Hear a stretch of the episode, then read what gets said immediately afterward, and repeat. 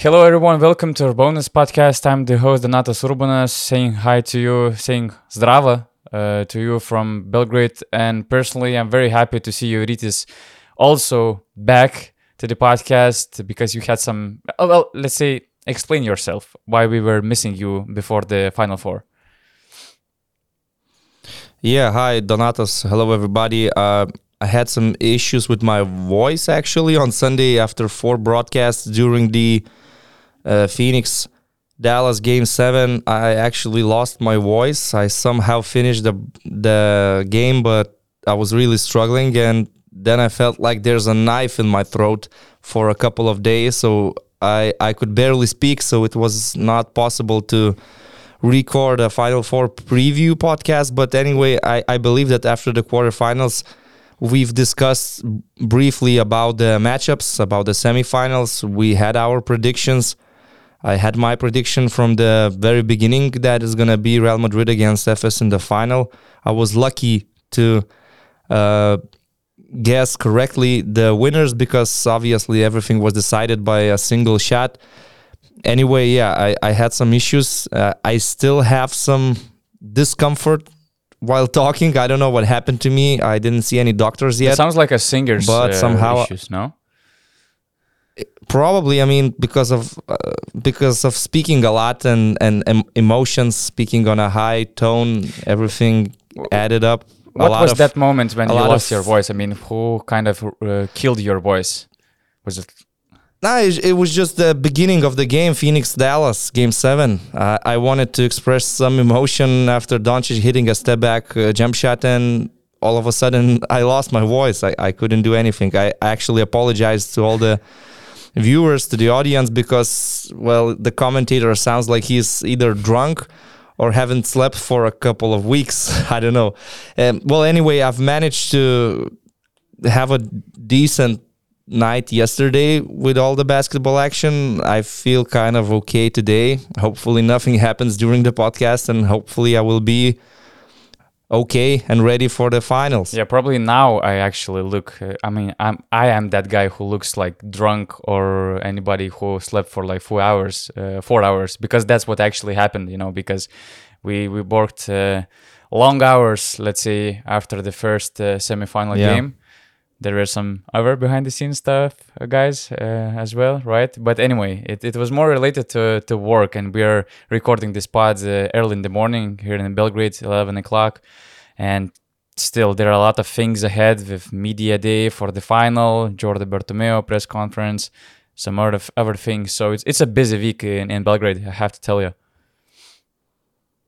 Yeah, you were in the awards ceremony as well. yeah it was it was like before the official press conference and everything was in the same place. What is different uh, compared to what was before that euroleague usually they took some nice places for the awards ceremony but I don't know if it it was related to COVID, to some restrictions, or to some let's say political things, or the fact that you know Final Four was relocated two or three months ago, so maybe they didn't have any space to make this award ceremony. But they made it in the same place where they have these usual press conferences. So you know, I I, I took uh, part in this uh, ceremony. It was it was okay, you know no catchy phrases, nothing, uh, nothing special uh, before the final four. Although later, you know, uh, probably you already saw all these quotes, you know, about Ergin Ataman and NBA, uh, Fabien Causeur sharing his uh, EuroLeague uh, final eve uh, memories about snoring Luka Doncic. So yeah, later we had some better quotes, which you can find on basketnews.com. Nice. And just just to wrap up this experience, I just wanted to mm, exclude three things why I love this Final Four in Belgrade. First of all, you probably saw on our Instagram um, page uh, that both games in semifinals they had the same result at the same time. It was 70 to 73 with less than four minutes uh, remaining. So okay, we can question the level of the game we saw, but at least there was enough drama. Then the second thing is the atmosphere. I mean, having more than 10,000 Olympiacos fans in stands, uh, hearing them singing not only in, in Olympiacos game, but later, it was like a, you know, basketball symphony to my ears and and soul uh, probably. What they did before the game how they supported the team you could find all these videos on uh, basketnews.com twitter uh, channel uh, how how they greeted uh, olympiacos bus when they arrived uh, to the game. It was it was something special and i could see that smile and joy in everybody I, in everybody's eyes who who were in the gym. And the third thing i will mention that it's, it's just crazy to be in a city which is full of basketball and it's it's the first time after three years we have all these basketball people together like i call a basketball family including journalists uh, players teams executives scouts all under one roof. And it's, it's it's really amazing because we were missing that feeling. And for example now i'm coming to this podcast after the breakfast where i was like sitting next to Nigel Williams-Goss because i just randomly hit him in some random breakfast uh, place, uh, let's say. So before the games, I remember just watching Željko Obradović, assistant coaches, uh, crossing by the street. So it's amazing feeling to be here in, in, in Belgrade. Did you, Really happy did for you you, feel as amazing watching these two games? Which game would you like to start from? I did feel amazing. I mean, if I wanted to be in Belgrade right now, I would be there, but it was my decision not to come. Uh, but, well, we can just start from the beginning. Uh, Olympiacos Efes was the first semifinal, so we can start talking about this Yep. one. What do you have for it? Right, so Because personally, I have Uh, a lot of thoughts about course. it. Well, I have some thoughts. I don't know if it's a lot. Obviously, it's an instant EuroLeague Final Four classic when a game ends with a buzzer beater. Vasa Micic hitting that hitting that shot, a crazy shot, a wild shot, you could say. And Vasa was not really having a particularly great game. He was not having a good fourth quarter. He missed clutch free throws, and basically both teams really were not coping very well with the pressure in the fourth quarter. In my opinion, Olympiacos had a lot of opportunities to take the lead. They just couldn't convert their chances. Uh, Sasha Vezenkov missed some really quality spot up shots that usually go in. Watching him all season, he was one of the most consistent players in, in Europe. He was one from eight shooting the ball. I know there were some tough shots uh, with the shot clock running down, but uh, there were some good spot ups. He should make those, and it was just not his night. Yeah, I, I, For I, completely, I completely understand why he was in tears after the game because you know he Yeah. made the all EuroLeague team. Uh, he was a big reason why Olympiacos were successful. He was always that spot up uh, threat. Uh, and it was very important piece for Olympiacos in this game because, as one was one of the players said that Efes usually used the defense where they have help from the foreman. So it was a good opportunity, you know, to use the strengths of Sasha Vezenkov, and he went scoreless in the first half. He made his first shot, I think, uh, only in the end of the third quarter, something like that. And as you said, I mean, he was missing really, really good uh, shots. So, uh, and especially when the game was kind of stuck because both teams just couldn't score. So. I think it was very painful experience for Sasha Vezenkov. Of course, I believe that he will be better next time. He will be better in the next Final Four, and maybe that also comes with the experience. It's his first. It's his fir- first appearance in the final four, and you could see those uh, those experienced players, Papanikolaou and Slukas. Uh, they went through all these things uh, in their pre- previous years playing in the final four. There was no pressure on Slukas or Papanikolaou. They were making the right decisions, the right plays. Actually, Slukas kept them in the game in the end and gave them the chance to win. He hit the free throws. He assisted Hassan Martin for, for a layup when they tied the game. Uh, I think that um, from the very beginning, Olympiacos looked like they have a better game plan. When they were playing in the paint, using Mustafa Fall first, uh, he was attacking Tibor Pleiss, and Pleiss just could not handle him. Bryant Dunston did a better job, but he also had some problems, which is why he fouled out eventually. And um, then Hassan Martin stepped up off the bench, and the pick and rolls were really clicking. Uh, Hassan Martin, I think he scored like seven points in, in three minutes or something like that, playing the pick and rolls with with uh, Slukas. And really, Olympiacos looked like they have a better game plan, but Efes was always there. Um, they started slow, but after Dunston hit that crazy three pointer, uh, other players felt better. Shane Larkin was carrying the team because Micic had some struggles. Shane Larkin was playing almost without any rest in the first half, and in the second half, he also sat like for two or three minutes only. And the biggest thing for Ergin Ataman, I believe, is that they found a guy who stepped up.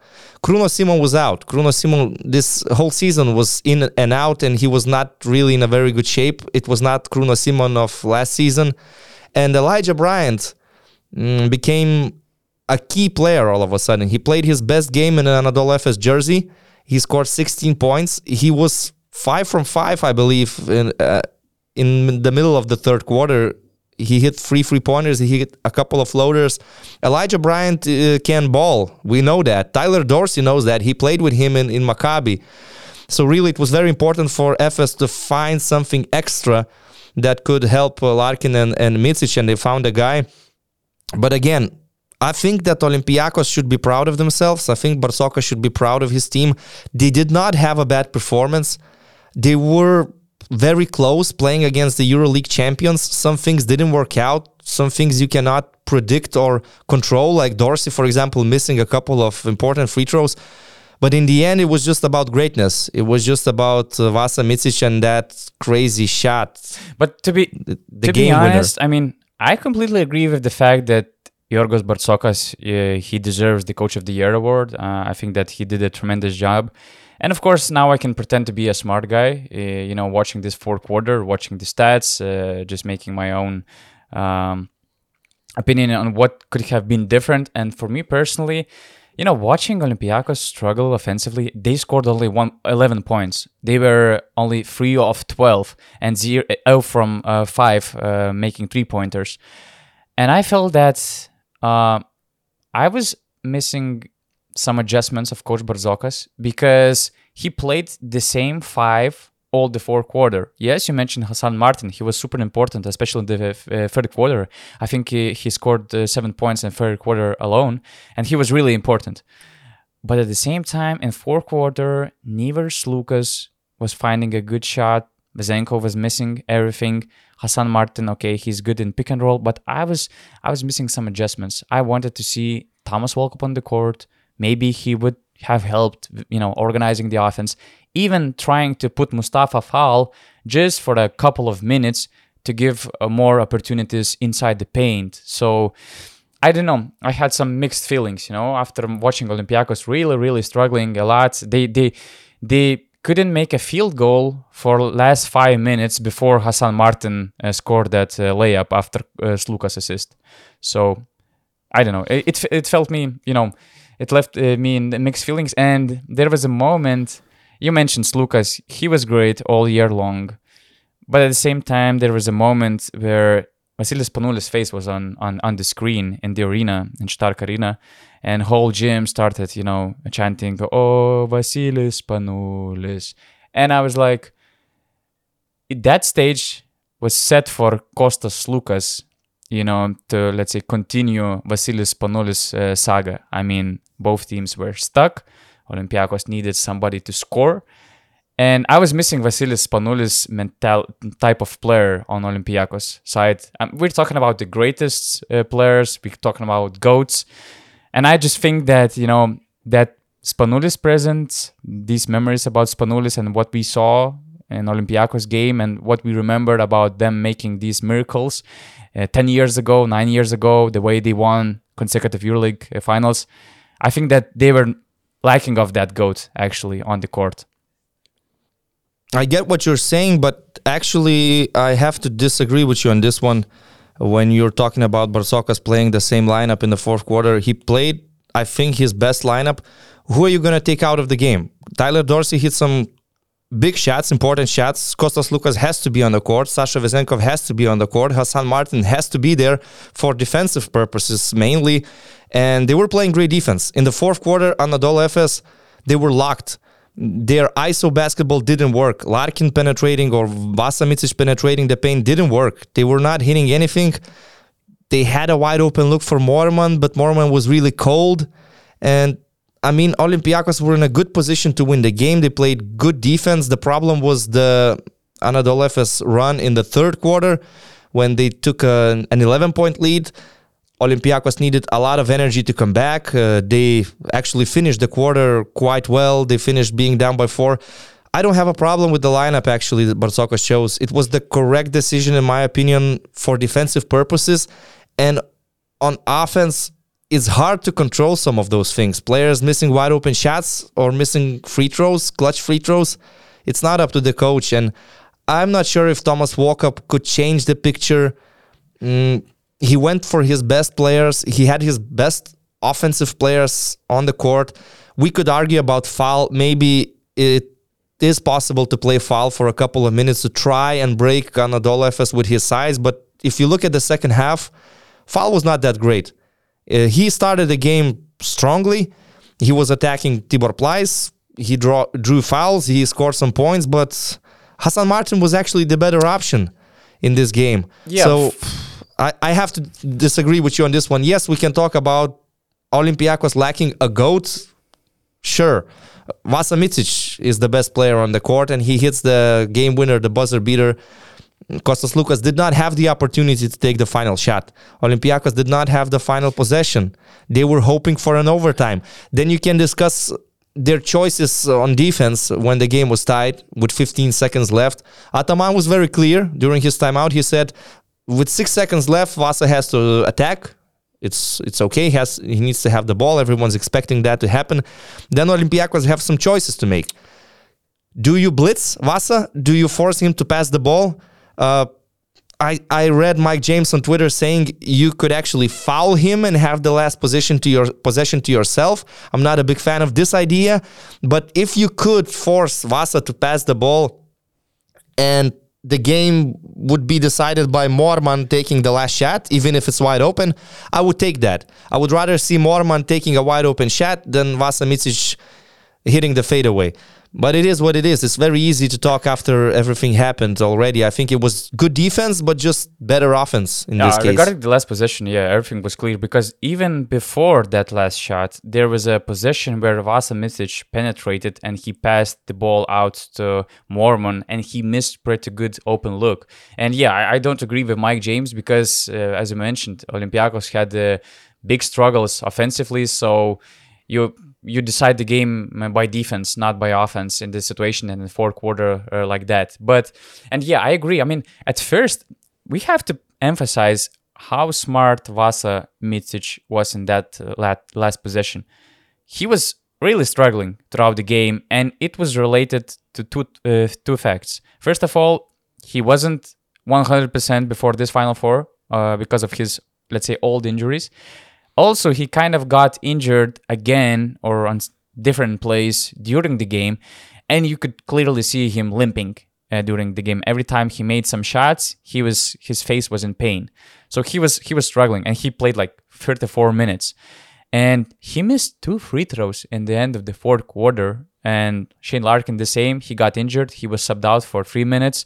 Um, and he he couldn't find his rhythm and he got back. I mean, Personally, I thought that Efes are done.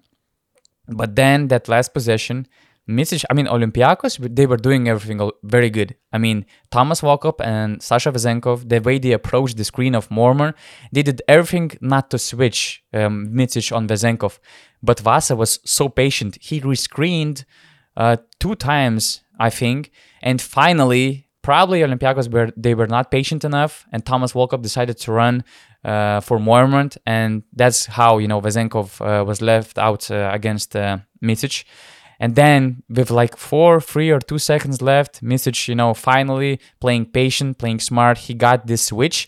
And I mean, I have to be honest, although I don't consider Vezenkov as a great defender, he did everything to make this shot as contested as possible. I, I stopped this video and it was like almost his hand was almost on his face and the shots and the hand. I mean, that was very tough off balance shot. And that's what that's that's where Spanoulis was playing that night. Uh, that's uh, w- what kind of color of jerseys Spanoulis was wearing uh, that night. But um, regarding to your uh, um, thoughts about uh, lineup changes of Olympiacos, I mean, um, I just see, a, let's say, a couple of opportunities to make some adjustments during the fourth quarter. Tyler Dorsey, he had only one point uh, during the fourth quarter. I agree with you about Fall. Fall. But he was the guy who hit the shots uh, in the end of the third. Dorsey hit those shots that actually got Olympiacos back in the game when they were yeah, down I by agree. 11. He had amazing third quarter, but maybe let's sub out him for two, three minutes to keep him fresh for the end, and let's try something with Walkup. I mean, I just cannot accept the situation where you cannot score a field goal for five minutes, and when when you obviously when you see Efes really struggling, uh, just energy wise, because all their key players, Yeah. they were really out of gas. Yeah, man, I, I get what you're saying, but if the game's on the line and you need to choose a player for an ISO situation, let's say, Dorsey or Walkup, it's a no brainer. It's a no-brainer, but if we're talking about the beginning of the fourth quarter and you have Dorsey who who is scoring one point in nine minutes of the fourth quarter, I mean, Yeah, but he missed two free throws. I mean, who can predict that? Who can foresee Tyler Dorsey missing yes, two free throws? that's the thing. It why happens. I might look as a smart guy uh, talking about after the fourth quarter when I see this box score of the fourth quarter and possible adjustments. But still, I was just missing some reaction, Yeah. you know, because there was a moment No, but I, where I, I'm thi- just I saying. thought that I'm Olympiacos that- could, you know, finish Yeah. the game uh, in in their favor when Efes were really struggling as well. Well, which is why I'm disagreeing with you because I'm, I'm I'm thinking about the coach, and he is going with a better offensive player in this case. I know that in the end he only got one point in the in the fourth quarter, but Tyler Dorsey is better than Thomas Walkup with the ball in his hands. If we're talking about the um, offensive talent, it's a fact. Everybody knows that. And on defense, Olympiacos was good. I don't think there were any adjustments needed. They just needed some luck or I don't know, balls, players hitting shots, Vezenkov hitting a, at least one corner free. Uh, that's all they needed. I mean, in, in this situation, they were close to going to the overtime because uh, the last possession was for Efes, not for Oli. Um, in the end of the day, it was just two great teams battling it out, and Anadolu Efes got the win. Uh, like I said, the impact of Elijah Bryant was huge in this game. Throughout the season, it looked like a very questionable addition for Anadolu Efes. Elijah Bryant was averaging five points per game with quite low shooting numbers, and you didn't really see any impact from him.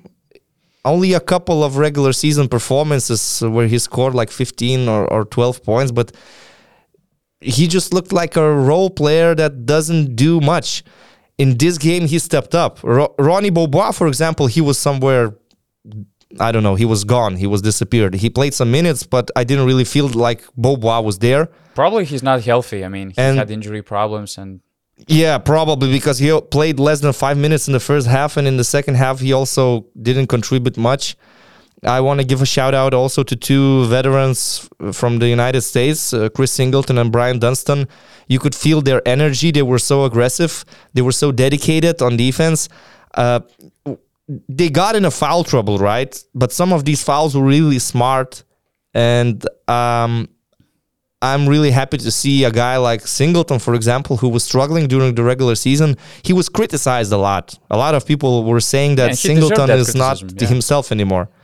Probably, but in this game, there are no huge numbers, but he really played good, aggressive, hard, made some buckets, yeah, but usually from Singleton, you're not expecting a lot of points. You need his energy and his uh, fighting spirit. So Dunston and Singleton, two veteran players in the final four, they really stepped up. And yeah, just I mean, Anadolu is, is is a slightly better team in my eyes. It would be nice to see a best of five series between these two clubs, but at the end of the day, you have to appreciate the champions, the defending champions. The character is there, the clutchness, everything. And Olympiacos, well, one shot away from making it to the final. But as you said, I believe it's just the first but not the last experience in the final four for Sasha Vezenkov. They have a great team. Uh, you cannot say that this team is aging. Printezis is approaching retirement probably, but Slukas and Papanikolaou, they still have at least a couple of good seasons in them. The core of the team is very good. Bartzokas has a clear idea how he wants uh, the team to play, to function. Uh, a very well balanced team. They have every chance to come back next year. Well, right now, I think uh, Olympiacos, uh, they have an amazing support in Belgrade. They have like 10,000 fans. I think they will be the more motivated team for the third place game.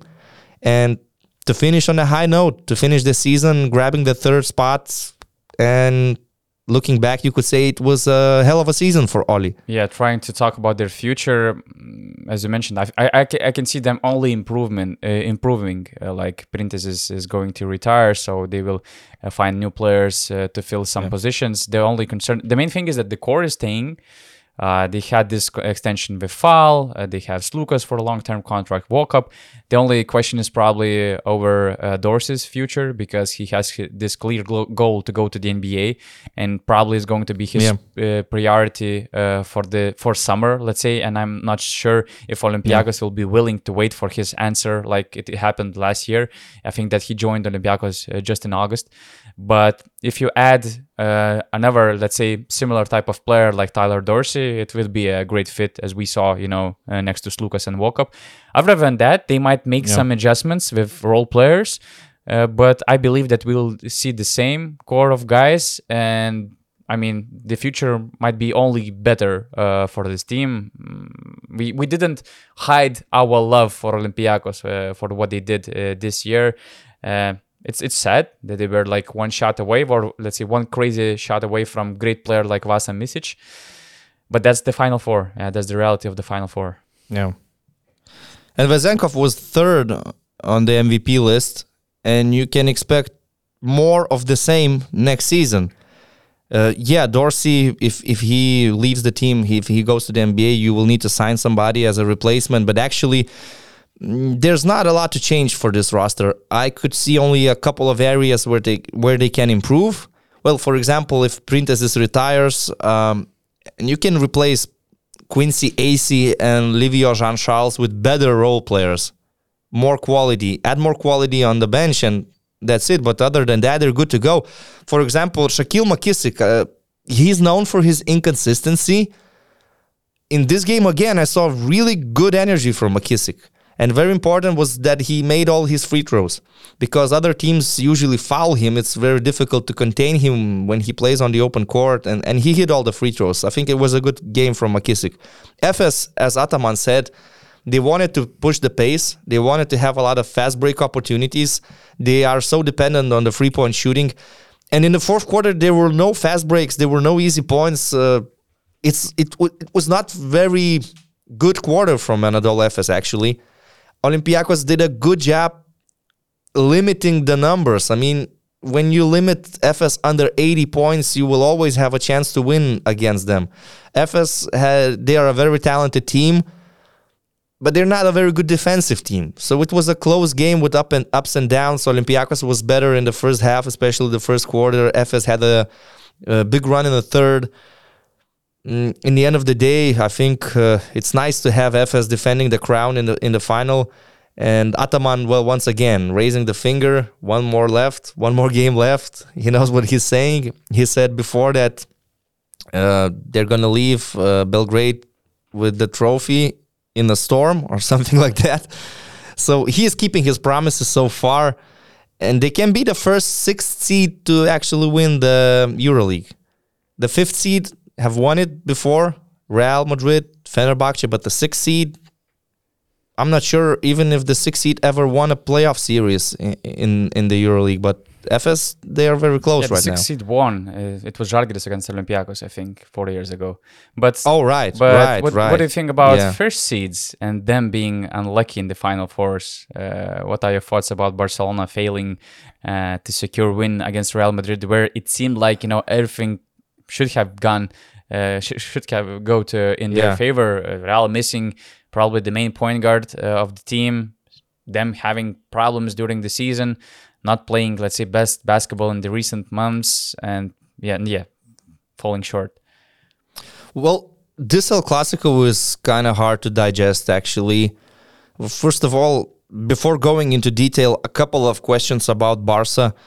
Uh, what's wrong with Kyle Kuric? Is he having some health issues? It, it must be something with his health because he was playing uh, so great uh, all all year, and he played two minutes in in this game. It has to be something Yeah. with his health. We didn't have enough Because- time, you know, to ask these questions. Probably we will do it uh, Yeah. today during the media day, but I think it has to be something. Well, something has to be wrong because he's the best shooter in, in the EuroLeague right now because there's no more Jaycee Carroll on the stage. So something has to be wrong with him. And 12 minutes of Cory Higgins. I didn't get that honestly. Uh, in what way?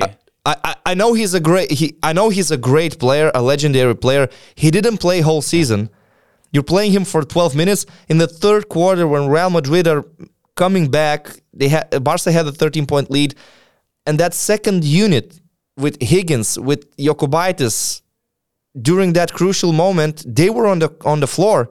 Nick Calathes was sitting, I think, for too long. It's normal to shorten your rotation in a game like this. You can start trusting six or seven guys.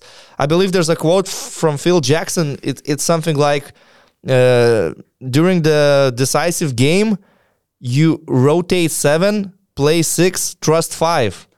And I really didn't get Cory Higgins being there for 12 minutes. He hasn't played for what, like three months yeah, he came back recently or something like that? He he looked in a let's say match fit shape, and he he was important uh, for the locker room. And I agree with uh, with you. Uh, he was miser- miserable, but at the same time, maybe Sharas just didn't have any backcourt options. Uh, if Kuric was not healthy for know, the man. game, for example, Play Calathes 30, 32 minutes. Play Laprovittola as much as you can. Jokubaitis, okay, he's a young player. He made a good play in the first half.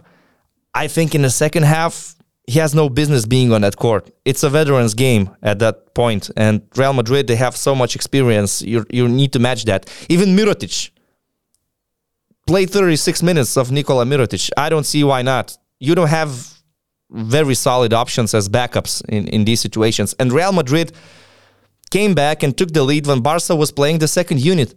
But, you know, anyways, I, I cannot really understand how Barca lost this game. Uh, Nigel Williams Goss got injured with 20 seconds or 30 seconds in the game. Real Madrid were left with Sergio Llull, Fabien Causeur, and Alberto Abalde. And the game plan was handoff to Causeur driving to the left. It's so simple. Of course, the, the Frenchman made huge plays with those two steals and, and fast breaks. And, and, and when Laprovittola tripped himself to Poirier, uh, Causeur hitting that free pointer, I, I really thought it's it's a French Jayson Tatum on the court. But honestly, I cannot understand and explain how Barca lost this game. They were in such a great position. They allowed 52 points to an opponent that was led by Causeur and Llull. I know Tavares can be a problem in some situations. He didn't actually play in the fourth quarter because uh, Laso went with Poirier with with with a more mobile center. I know Yabusele is great. Yabusele probably took it personally that he was not included in the uh, All EuroLeague second team, and in this game he was really matching Nikola Mirotic. Mirotic was four from six shooting frees. Yabusele answered, got the same numbers. But again, I, I'm not sure how Barca lost it. Um, it. It went to the wire to the last seconds, and of course, when it goes to the last seconds, it's anybody's game. And for example, you made a good play. Laprovittola rushed when he went to the basket and, and Poirier blocked his shot. Uh, there were some frustrating situations for Barca. They had a really great set for um, Abrines after a timeout to tie the game with a free pointer. Unfortunately, his foot was on the line. Unfortunately, it was a two pointer. And I mean, they won six El Clasico so far this season. Somewhere this run had to end, and it ended the worst time. The worst possible time for for Barca. It- It's it's the biggest win of the season for Real Madrid. Nobody cares about what happened in the regular season now. The most important thing is that Real Madrid is in the final, and I think for Efes they should be looking at this situation like a very very big opportunity. You're facing Real Madrid with veterans play that played extended minutes on Thursday. Nigel Williams Goss is out. I don't believe he can come back to Yeah, I saw court him tomorrow in breakfast. He didn't look. Uh, it, it, it like looked really he bad. was ready to play it tomorrow. looked really bad. So it's the title is Efes to lose. yeah, actually. But yeah, there, there's one point. I mean, yeah, Real is full of veterans. They have injury problems, but at the same time, we don't know was the health situation was the health status of Shane Larkin. He played 38 minutes. He got injured in the Yeah, day, in, yeah. in the end. So let's wait and see how he's doing. As I said, Micic, he was already feeling some injury problems before the Final Four. I'm not so sure how this mm. hit of Shaquielle McKissic made things worse, and they really f- looked exhausted in the end of the game. So I I I I, I agree with you that it's a great chance, ki- kind of out of nowhere, considering their entire season. But at the same time, Yeah. I just hope that they will have enough uh, strength, you know, to recover for the final game. Yeah, we'll, we'll get to the finals predictions probably in the end of the podcast. Let's let's just stay with El Clasico a little bit longer. I, what's your What's your take? What do you think? Why Barca lost the game? What was the I have no problem? They were up by 13. They were up by 13 in the beginning of the third. I have no clue. I mean, I wouldn't underestimate uh, Fabien Causeur. I mean, he already had some great games during the season and important moments for Real Madrid. He's actually on his uh, career high, um, let's say, highest scoring numbers when he's wearing uh, uh, Real jerseys in, in five seasons, I think. So, I mean, it's not surprising that he took over the team and to be honest, I mean Nigel Williams Goss, he wasn't uh, overperforming this year, so you cannot say that uh, Causeur, uh, you know, came out of nowhere. But he was good in Maccabi series. Williams Goss was yeah, really good in Maccabi series. But still, in games against Barca, Goss was not so important. uh, let's say. So I just want to, you know, uh, to appreciate what Causeur did on the court. Uh, I mean, that was amazing performance, both offensively and defensively. Uh, he not only inspired this uh, Real Madrid run in the second half when they went for 17-2. Uh, he scored nine points in the third quarter, and he scored these five decisive points in the end of the fourth quarter uh, when he get a, hit a three-pointer over Nicolas Laprovittola when he got slipped and then he stole the ball in the next possession. I think it was it was uh, crucial, and he kind of set the tone for the entire team in the second half. Yeah. And I just it, to explain what happened, I would like to start, you know, from Real's side at first, and um, I really loved what all these three Frenchmen did on the court. You mentioned Yabusele. He he made four three pointers, which is his uh, he matched his career high in the EuroLeague. He made tough shots. These were really tough shots, and you had skill and guts, let's say, to make uh, all these shots. Then Vincent Poirier. I mean, I think that that uh, his block in with less than one minute to play, it was something around 50 seconds to play. His block uh, on Laprovittola's shot when it seemed like he's going to finish with the layup against uh, Llull. I think it was the he second uh, most important uh, highlight, let's say, of the final four after uh, Micic uh, three pointer. And this is this was only one of few hustle moments of Poirier, who were uh, which were really important. Uh, he Poirier also went scoreless in the first half. He scored six points, uh, mostly by put putbacks or just dunking the ball over Brandon Davis' head. And his energy, his offensive rebounds. I think he got three offensive rebounds, three blocks they were really uh, important for Real Madrid. And in some situations, they really just out hustled Barca. You saw how Gabriel Deck was jumping over Bar- Barcelona players' heads, getting all these Yeah. offensive rebounds, even Sergio Llull. So I was just missing more discipline from Barca, uh, more effort in, in these effort situations. But other than that, to explain this collapse, I, I mean, you made good points ab- about using or trusting the second unit players too much in that decisive uh, stretch. Maybe Charas uh, didn't make uh, correct adjustments just to stop this wave of Real Madrid when they started their run. I don't know, it's hard to explain because personally, I think that it, for Barca, it was a wasted opportunity to win the EuroLeague title, just as I mentioned before the Final Four. I mean, all other teams, they were really struggling. Now you have Real Madrid uh, losing their main point guard in the beginning of the game. And Barca, they were always had this upper hand during the season. And I agree with Šarūnas Jasikevičius. I think that Barca is a better team, uh, quality-wise. But they they missed a huge opportunity to win the EuroLeague title. And, you know, when it takes, I mean, when you have player like Nikola Mirotic, I think he, it was his first, uh, fourth Final Four uh, when he didn't manage to win the title. When you have Šarūnas Jasikevičius, I mean, you never know uh, how many opportunities in the future you will have to get this title. So I think it's very painful for both uh, these both of these guys, uh, Mirotic personally, Šarūnas Jasikevičius, and whole entire Barcelona organization. Yeah. And Mirotic was great. Actually, in the past, we were used to seeing him disappearing in the final fours in, in, in the crucial games. In this game, he was great.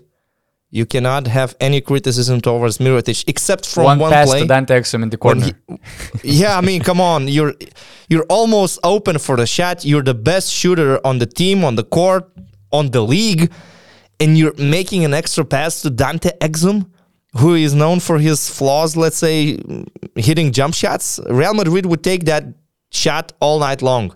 I, d- I didn't get that. This it, it was a bad decision, bad read from Mirotic. But other than that, he had a fantastic uh, performance uh, offensively. He was just great. Uh, he hit some tough shots, the usual plays, the high-low situations. Uh, Nick Calathes dishing assists to him.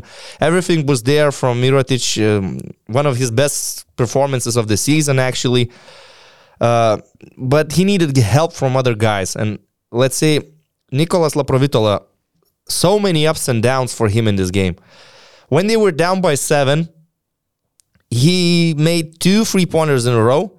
He got them back in the game. He tied the game, and then he burned himself. He burned himself. He was trapped, lost the ball. Causeur made a steal, went for a layup in a fast break. Madrid up by five. Then Barcelona have the chance to take the lead. Laprovittola is rushing. We're talking about Vincent Poirier. What a great play. What a great block. Yes, I agree. But Laprovittola has no business rushing to the basket like this. What's the point? Keep the ball. Make a smart play. I I, I don't understand why I he did I that. I can't blame the guy who was supposed to be the back guard, uh, backup uh, point guard. I mean, he scored 17 points. He No, hit but- uh, but two very important three season- pointers. I know that he became very important part, but probably that's the problem of other Barcelona guys. And you mentioned a good point. I was also missing more help for Nikola Mirotic. Higgins, he has his own problems. Uh, other players didn't step up. Other players had health issues. Jokubaitis, he's still too young for the importance of, of, of these games. I, I was just missing more quality next to Mirotic, and he kind of felt a lone Yeah. warrior in this battlefield.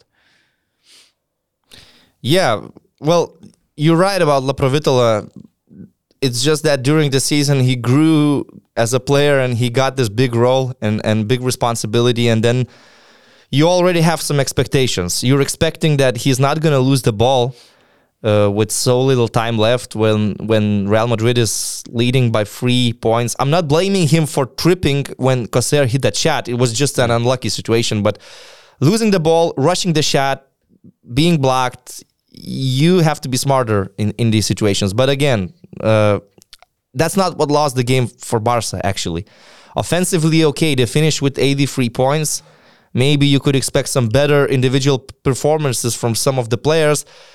But what lost the game, in my mind, is the players did not take care of those really small details.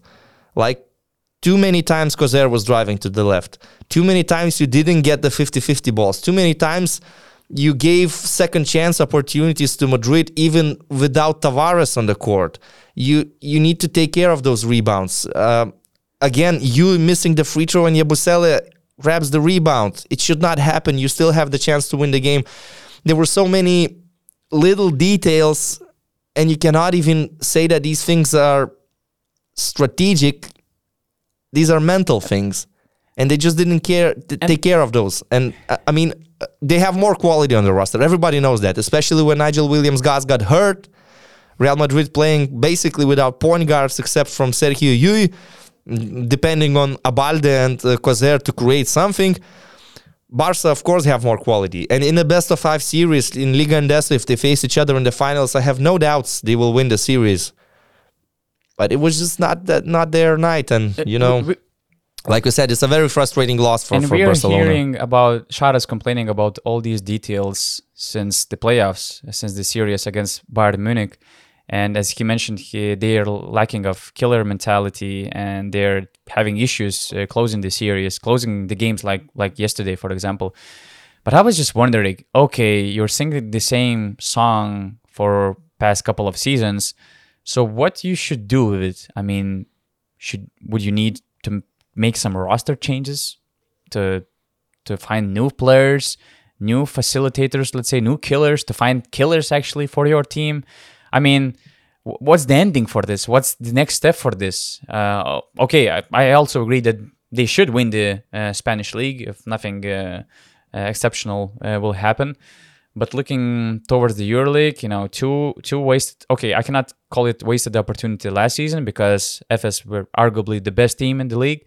This year, it was a wasted opportunity. I'm just moving forward. I just don't know what Barca actually should do with the current roster, with the current situation. We, from what I hear, from what I hear, Brandon Davis is very close uh, to signing with uh, Milan. Um, then okay, Roland Šmits, at least for now, he's expected uh, to leave, although he's not a core player. Uh, who else? I don't know. Other than that, most of these guys should remain. Okay, Dante Exum uh, might go to the NBA, but Shara's and Barca might find some new pieces. I'm just, but the core, you know, it remains the same. So I just don't know what Shara's should do with it uh, looking forward. Do you have any suggestions? Well, yeah, I have a suggestion. I, I think we should not overthink it. We're overthinking. Your whole season depends on one game, and in some cases, on one shot. So the shot goes in, you're talking about greatness. The shot doesn't go in, you're talking about adjustments and replacements. I, th- I think it's, it's it's we're making things too complicated. They're not that complicated. Yeah. It's the Final Four and format. It sometimes looks unfair. Um, Efes are the champions right now, defending champions. What if Will Clyburn hits the shot last year? What if Cory Higgins was healthy or just had a regular, I mean, standard if, season yeah, by his standards? What if Kevin Punter hits the shot last year? Yeah we have a different picture. And now yesterday's games, both games were decided in the last seconds. Micic hitting the game winner and Real Madrid making their free throws. That's it. Mirotic then just had a he threw up a prayer, how the Americans say a Hail Mary shot from the mm, mid court somewhere. I don't know. He he was asking for a foul, but obviously there was no foul it's impossible to give free free throws in that situation. But then, I mean, your whole season depends on the last shot, last second shot. If it goes in, everyone's great. If it doesn't go in, we need to cut four players and replace them. I don't think there no. are any deep problems in Barca's roster. Yes, of course, you can always improve. You can say like Nigel uh, Hayes Davis, what's his role on this team? You could have a better forward that can offer you a lot more possibilities offensively. They wanted Nikola Kalinic. I could see them being a much better team with Nikola Kalinic, for example. Um, then again, if some player, players leave with Barca's budget, you can replace them. You can si- sign other guys. The only guy that is irreplaceable, Mirotic, best player in the league right now. Yeah, yeah. The, the thing is about you know these let's say mental problems we were talking about that these problems are repeating uh, yeah. again, again, and again. And you know, is it the problem of players? Uh, or is it the problem the coach? Is the coach putting too much pressure I mean, sometimes? What's the solution for this problem if we see it, you know, repeating um, again and again? So I don't know. And but as I said, I mean, only one shot, only one healthy player, you know, left them out of the yeah, final. Listen, uh, we can actually compare two games the Copa del Rey final and the EuroLeague semifinal. We know that EuroLeague's final four is the bigger stage, but well, Copa del Rey final. How it went, Barca needed to make a huge comeback. They did it in the last seconds. They were up by two. Gabi Deck went for an open layup. He missed it. Real Madrid lost the game. In this case, it was again a close game. Sergio Llull made a big layup. Laprovittola was blocked. Hanga hit clutch free throws. Actually, when he fouled Hanga, I thought it was a really good situation for Barca. Hanga was cold. He was sitting on a bench for 12 minutes or even more. And I really thought there are big odds that he's going to miss at least one. He made them both. Real Madrid being up by three decided not to foul. And again, as I said, Barca had a great play. Abrines just stepped on the three point line. It was a two pointer instead of a three pointer. So these fine margins decide who's playing the final and who's playing for a third place, and nobody wants to play for a third place. I'm still how to they say they have to play for TV rights. I mean, just to you know. Yeah, uh, um, every single year I'm nagging about the third place game. What's the point? Why are they playing? Honestly, on the same time in Lithuania, we will have Žalgiris Lietkabelis in the semis. I would rather Yeah, of watch course, that than the is third place game. best of five. They're one to two. And no, nobody wants to play for the third spot uh, in, in the EuroLeague. You feel like a loser, and then on Saturday you still have to Ah, play. It's, it's I mean, it's Come a on. dead topic. I mean, we all know we all don't want this fair game play, so we just Commentators don't want it, fans don't want it, players don't want it, coaches don't want it. Who who needs that? TV. They need some you know, Whatever. just you know to Whatever. Fill the, fulfill the TV uh, Yeah. schedule. Anyway, only two Yeah, things whatever, to add. Uh, first of all, about Fabien Causeur, there are rumors, and also I heard some stuff that Real might be thinking about parting ways with him. You know, he's a veteran. They might need some fresh legs for their backcourt. There are some other interesting uh, players available on the market uh, to join them. And from what I heard, that they were kind of really thinking about it. But I think that this season, few other important games, and especially this semifinal game, and we're not sure what we what's waiting for the final. Maybe he will finally win this uh, Final Four MVP award, as probably he's supposed to win it in 2018.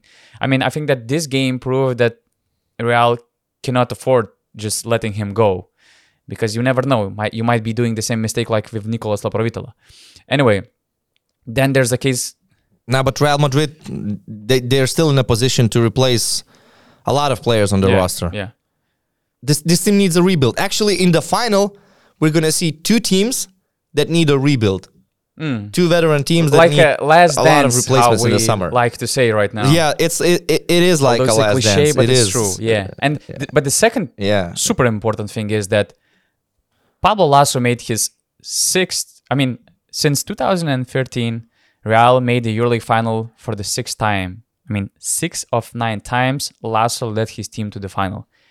I just don't want to hear any rumors, any information about Real potentially, Yeah. you know, letting him go. I mean, I, I, I, I just hope that Real Madrid front office will understand it uh, as well. Yeah, yeah, for sure. I mean, in this game, he found solutions being down by 11 without the starting point guard who got hurt with less than a minute played. He found solutions. He, I don't know what he said in the locker room. I don't know. Maybe some of the players, the veteran players, also had their voices clear in in the locker room. But they were down by 11. They were in a bad position. and as a commentator or, or just a fan, you are thinking, this game is almost dead. Barca needs one more run in the third, and that's it. There's no way co- to come back for, for, for Real Madrid. So, huge respect to Pablo Laso. There were rumors about him uh, being fired when, when they lost like eight out of 10 in the regular season, and, and the team really seemed in a very bad moment, and that Thompkins Heurtel situation happened. Again, now with Williams Goss injured, actually, you, you, you would like to have Thomas Heurtel playing. I know that it's probably not going to happen, but you still need somebody as a ball handler. You need some help. And in this case, Heurtel, if he can play at least 15 minutes, Let's he could be very important. But I mean, probably the decision is made about him and, and, and Thompkins. Yeah, let's let's let's see. I mean, Causeur is doing good job. Let's see, Efes, it would be an- backcourt. They won't What- be, you know, very focused on defense. What a comeback story that would be. But but what a comeback story that would be. Thomas Heurtel getting back to the roster in the EuroLeague final, playing big minutes and making plays for, for Real Madrid. It would be a, a big comeback story because at one point it looked like they're gonna just release him from the team. uh, what kind of story you're predicting for for the final on Saturday? Um, well, first of all, we don't know about the the health status of of Micic and Larkin, but obviously they're gonna play even even with painkillers. Either way, it's a final. They they will play. Well, for Real Madrid, I see one way: winning through size.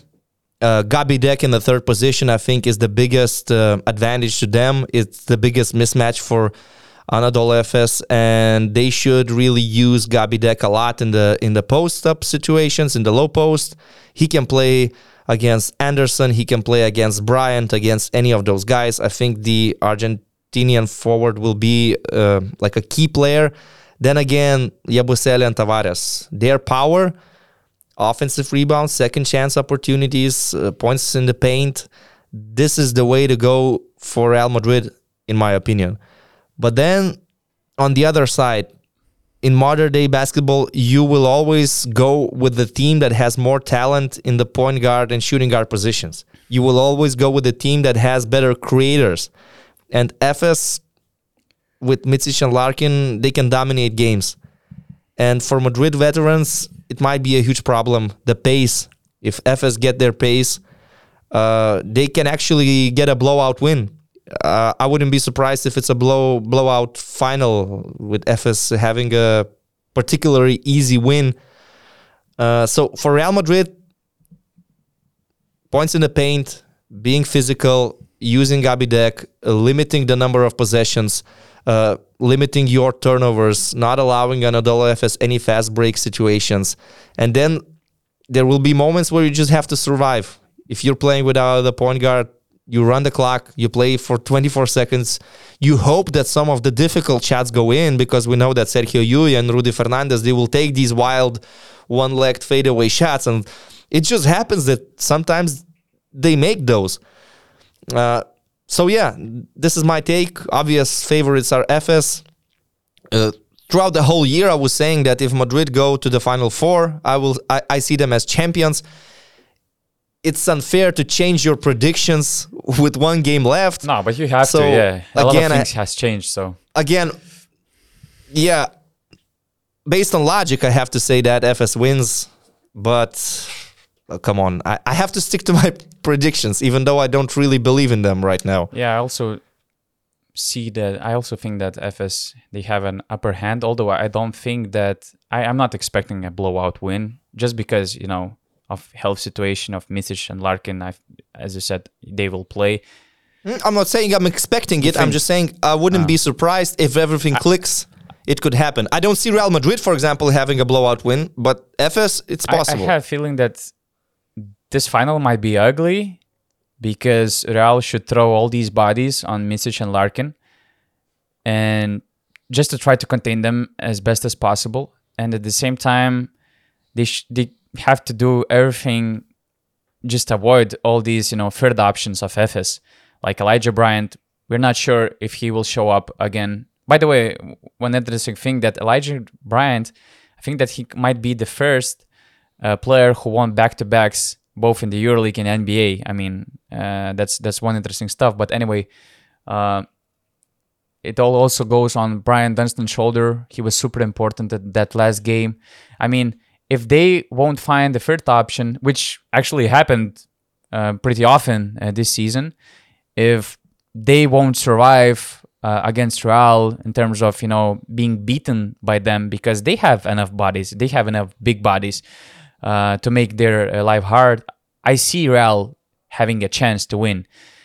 But as I said, I'm going with talent this way. I think that no matter how tough, how exhausted they feel at the moment, what kind of problems do they have, but they also understand that there's only, you know, 40 minutes left and they will do everything for sure, you know, just to finish this amazing story of Anadolu Efes because as cliche as it sounds, you know, the, it's it's probably their last dance. It's it's their last dance. Let's admit it. So uh, I think that it might be you know another factor why they have a better chance, let's say, uh, to win the EuroLeague title.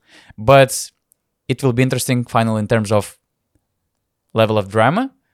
But I predict that it could be an ugly game. Yeah, because when Real Madrid are using their size, they can play these enormous lineups. Uh, Abalde at the point guard, for example, Jeffrey Taylor, Gabi Deck, Yabusele, and Tavares. The size is just huge. But then it gives you no spacing on offense, and the game really looks ugly. But that's the way to go for Real Madrid right now. Gone are the days when they were led by Campazzo. Gone are the days when they were led by Doncic. Gone are the Sergio Llull's MVP days. The only way for them to win right now is like this, and they understand that. Pablo Laso really understands that. The players also. Uh, it will be interesting to see who will they throw on on Larkin and Micic. For example, Taylor did not really play big minutes against Barca, but in the final, who knows? Uh, he's he's the guy to pressure the ball handler. He is a very good uh, one-on-one defender. So I expect to see more of Jeffrey Taylor. Again, Hanga did not have a good game in the semi. Maybe in the final you will see more Adam Hanga being aggressive. I, I, don't know, but just the only advantages I see for Real Madrid are Yabusele, Tavares, and Deck. Yeah. And Efes obviously have the star power in Micic and They say that it's hard to surprise anybody after like nine, nine months of the season, but Pablo Laso is the coach who's always trying to surprise. Even against Barca, they played, let's say, Never you can predict Yeah. his starting lineup. He started he started the El Clasico with Yabusele in which the is very rare. Uh, knowing Laso and how much he trusts Yeah. and how much he plays Tavares in the beginning of the game, and also he used you know these big lineups. Uh, let's say he used fewer uh, big lineups in, in in yesterday's game than usual. So I can predict some some things like that uh, for the final game, and there's a very good you know indicator for Efes uh, for Real how they should win this game, how they should try to win this game. They played twice this year against Efes, and they won the game against Efes when they kept them under 70 points. And of course, they lost Yeah. the game, although it was a close game. They lost the game the, in, in Istanbul when they uh, had Efes scoring 93. So it's very clear indicator what kind of game they should uh, try to force. Yeah. And last season Real Madrid made a five game series against Efes out of nowhere. It looked like a sweep, then it was a five game series, then in game 5 Kruno Simon made a crazy shot. If if not for that shot, who knows what what what, ha- what could have happened. So uh, yeah, there are ways. There are ways for for a veteran team. They're a very patient team. They never overreact when they're down double digits, which is what we saw yesterday. Okay, they were down by 13. They're the players were not in panic mode or anything like that. They were just playing their game. So uh, experience means a lot actually in the final four. And we saw that some players were there for the first time. It was hard for them. And those guys that been there for six or seven years, how many Final Four Sergio Llull has played? Like eight? Don't even ask. I have no clue. Should be something. something like something like that. Lucas was the was the leader. But I think that uh, Yeah. Llull uh, played the most minutes in the final fours, uh, if, I, if I'm correct. Yeah, it has to be something like that. And you know, Vasilij Micic is a greatest example of uh, being experienced enough to win games in the final four. The way he started for Žalgiris, the way he tried to win the title with Efes in his first uh, season, and now we see him. You know, after four or five years, he's making these uh, crazy shots. So experience is important. Uh, It's gonna be crazy final with two very experienced uh, teams, and it was a pleasure to talk to you uh, again. Actually, Yeah. Is it a day off for you to, today in Belgrade? no days off. You're still working? No days off. No days off. Yeah. Got it. Right. So nice to see you, even even though not in the studio, but we're gonna catch up next of course, week of course. to discuss the Thanks final. everyone who were watching us. Follow us on basketnews.com YouTube channel and also follow us on basketnews.com website. See you soon.